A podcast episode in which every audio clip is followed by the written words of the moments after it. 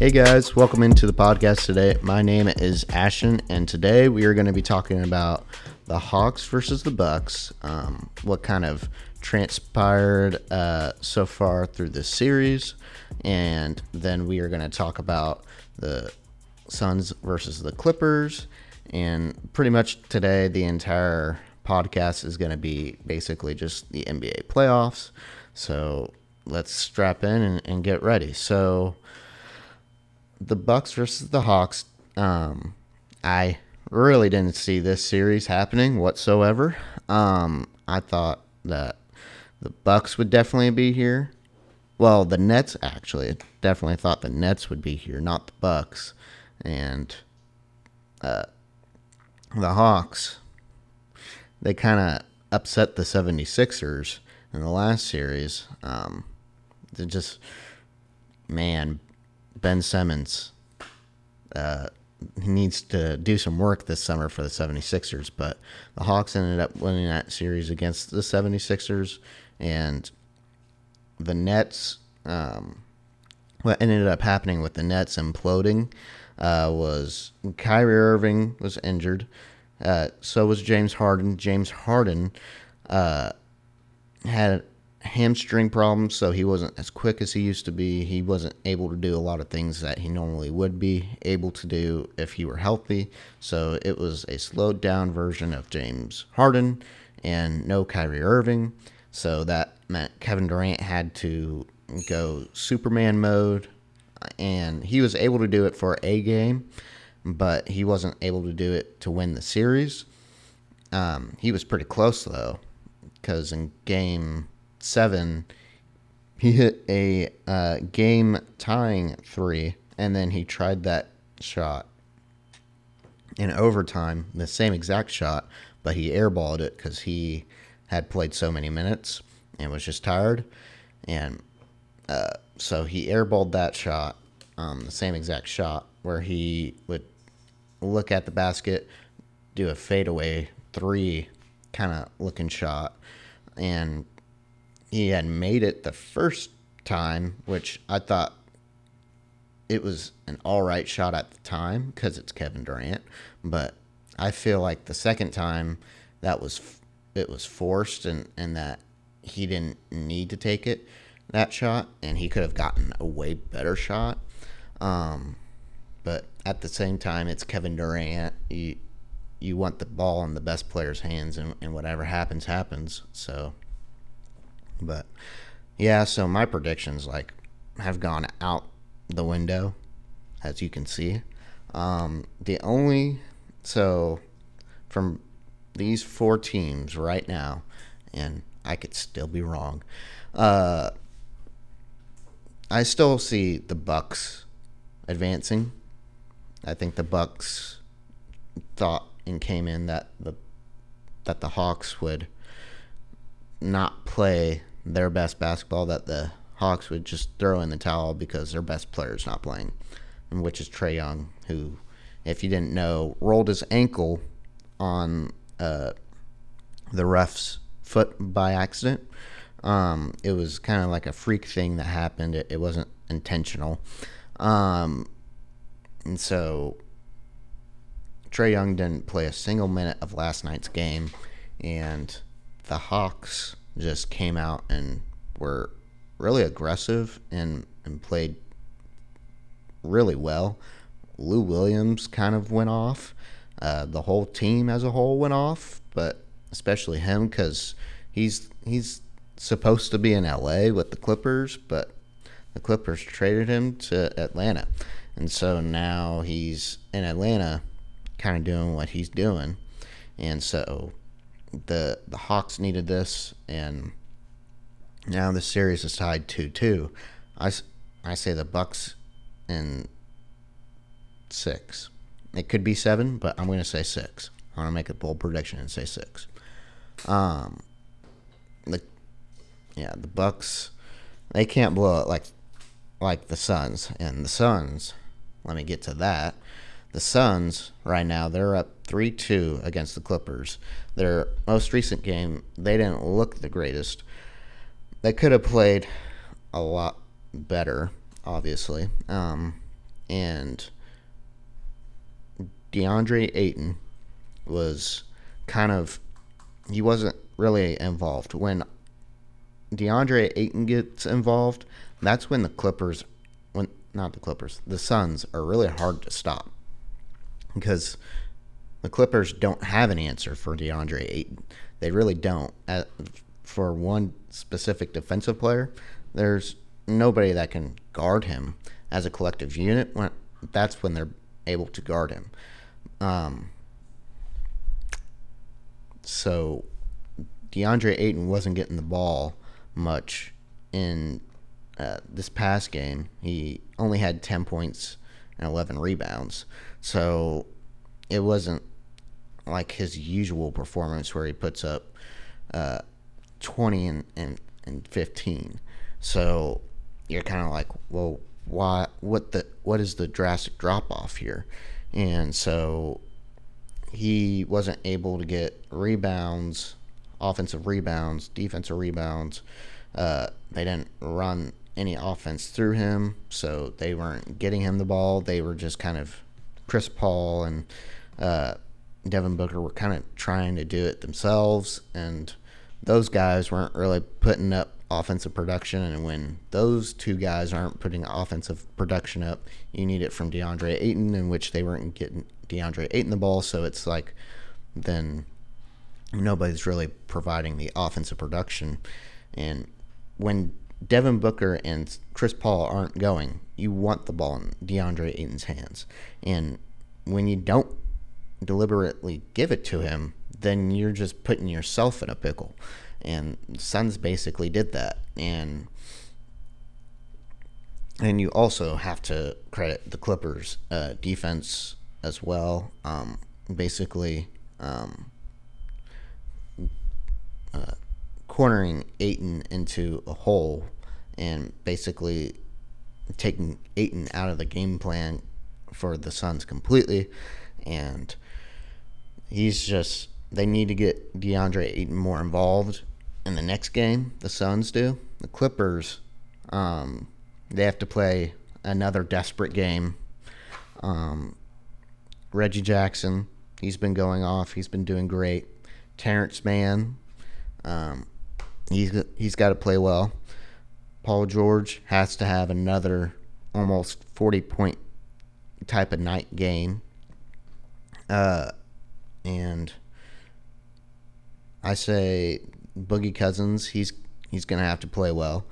Nic Batum, he's gonna have to play well. Um, there's really no room for error for the Clippers because if you have a whole lot of error, this is the last game you're you're you're not gonna play. And the Clippers versus the Suns, they played to eight tonight on ESPN, so I would tune into that. And if there is a game seven, it would be July second, uh, also on ESPN, most likely 8 p.m. as well. Um, but the Clippers and Suns series has been tremendous. I kind of could see both of these teams. Um, I could see three of these four teams uh, winning it all, and I could have definitely seen three of these four teams uh, potentially making it into their uh, conference finals this year. The only team I never saw in a never saw getting there was uh, the Hawks. And I have this example that I thought it would be really funny to share. So, the odds of the Hawks making the East, Eastern Conference Finals was like walking in on your best friend smoking 20 grams of cocaine that he got from his grandmother's purse. What are the odds of that happening? Slim to none. Which were the Hawks' chances in my eyes. That's how I viewed it. That's that was the first thing that came to my mind when uh, that example I don't know where I got that example from. It just came naturally.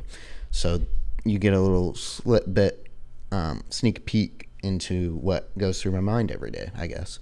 And so uh, I really didn't think the Hawks had a chance to even get here um, before the start of the season. I would have thought it would be an Eastern Conference rematch um, of the Celtics and Heat or the Celtics and Nets or, or something like that. I never in a million years would have thought that the Hawks would have made it this far. And, and I have to give the Hawks credit. And even halfway through this season, they were they weren't even supposed to be in the playoffs because Nate McMillan, their head coach, he wasn't even there. He was kind of out on the open market, uh, uh, looking for uh, his next job, and uh, the Hawks fired their head coach, who was doing a, a not really a good job, and they brought in Nate McMillan, and Nate McMillan, he turned that whole franchise around, really, to be completely honest, and and got them into a winning situation. Trae Young, he he was an all star. He was playing like an all star, but he wasn't playing up to his full potential of being like an absolute star in this league, an absolute superstar in this league. He was doing kind of like sort of all star things, sort of not. His team was losing. It looked like he was going to miss the playoffs again. And Nate McMillan came in and really like got him developed on the offensive end of the of the side of the ball. Got him thinking situationally about shot clock, how much time's left on the shot clock, what's the best, what I should do in transition, what offensively uh, half court sets should I run, how, how to get others involved. And Trae Young was already putting up assists before he got there, but his assist numbers got even better because of Nate McMillan. Because he got the others involved. He he knows how to run the offense more efficiently. And the Hawks weren't doing those things when uh, Nate McMillan first arrived. It was just kind of Trae Young would pull up with 20 seconds up in the shot clock, and he would just hoist up a long three. And, and I saw a clip of this, and, and his teammates would just on the bench would just put their hand on their head, like, what is this man doing? Like, we have another 20 seconds that we can get something going and, and get an open shot. Why are we throwing a shot from half court? Even though you want Trae Young to kind of do those things, he's not Steph Curry. He's not shooting it at a 40% clip. He's shooting it at a 35% clip, but you kind of want somebody with that you know is going to consistently shoot it to make those shots and to shoot those shots if they're open. And Trae Young can definitely hit them, but it's like one out of every like four he's going to hit those. So it's like uh, I'd rather you just get a closer three point shot or or hit or get somebody else open that can shoot and hit the three. And so uh, the Hawks they that turnaround, Nate McMillan, them him getting into that organization turned that whole franchise around. And that was probably the best thing for that franchise and since Trae Young arrived. And so that team is playing up to its potential right now. And right now, there's, I, re, I, I really don't see the Hawks taking the Bucks to seven games or winning the, the Eastern Conference Finals. I, even if they were to, they're not going to beat either of the team in the Western Conference Finals. That's for sure. They're not going to beat the Clippers or the Suns. I just I don't see that. I that is the last thing on my mind that's happening, and so the Hawks will probably go to. Uh, they'll probably lose these next two games, is my assumption. I. I'm gonna make a bold prediction here. I think the Clippers win in seven. I'm gonna I'm gonna go with that bold prediction. I say the Clippers win in seven. Even though I had the Suns and and Nets in my last finals, I don't know something about Paul George right now. He's he's killing it in in the Suns. What against the Suns? He's killing them right now. There's I feel like there is no answer for Paul George, and he just has to have one other person step up offensively and carry the load. And and right now that has been Reggie Jackson, and you got to give Reggie Jackson all the credit in the world. And guys like Terance Mann that stepped up in the uh, Western Conference semifinals. Um, he hit that guy. Terance Mann had a 38 point outing against the Jazz. And when you thought that the Jazz would, would have ran away with that series with Kawhi Leonard being injured, Terance Mann stepped up and, and he closed the deal. Um, he showed up and had a big performance, and we got to give credit where credit is due. And so the Clippers, just in my eyes, they're they're the underdogs, and they have been playing like the underdogs, and no reason why they wouldn't be playing like the underdogs here in the next two games. I mean, they're not getting the credit that they deserve. I feel like Paul George, I'm going to say it, he's a top five player right now in the NBA. And he will solidify that if he goes to the NBA Finals. Now, he, the Suns can obviously win the next game, and in my bold prediction, out the window like my other predictions. It wouldn't surprise me, but um, but I'm gonna make that statement. I, I say that the Clippers in seven, and I say the Bucks will win in six, and we will get the Clippers versus the Bucks. And if Kawhi Leonard doesn't come back in the finals, the Bucks will win the NBA championship. But if Kawhi Leonard does come back, Clippers in six. Bucks, I would say in six as well, if Kawhi Leonard does not show up. So I don't see the Eastern, I don't see the finals going in seven games. Both teams, it would be six games. Um, if Kawhi Leonard comes back, they win in six. If Kawhi Leonard doesn't come back, Bucks in six. So that's kind of my bold prediction for the day. And that is my prediction of the NBA Finals. And I think that is all I have for you guys today. Thank you guys for tuning in today. And I'm trying to get somebody on my podcast that person will remain anonymous until that person were to come on. So, thank you guys for joining into my podcast today. Um, I am on YouTube, Spotify, um, Anchor, I believe, as well. And um, if you were to search Ashton Baker podcast just on Google alone, my podcast shows up. It's the first and only podcast that shows up, so that that should be easy enough for you as well. All right, guys, thank you for listening in today, and have a great rest of your day. All right, bye bye.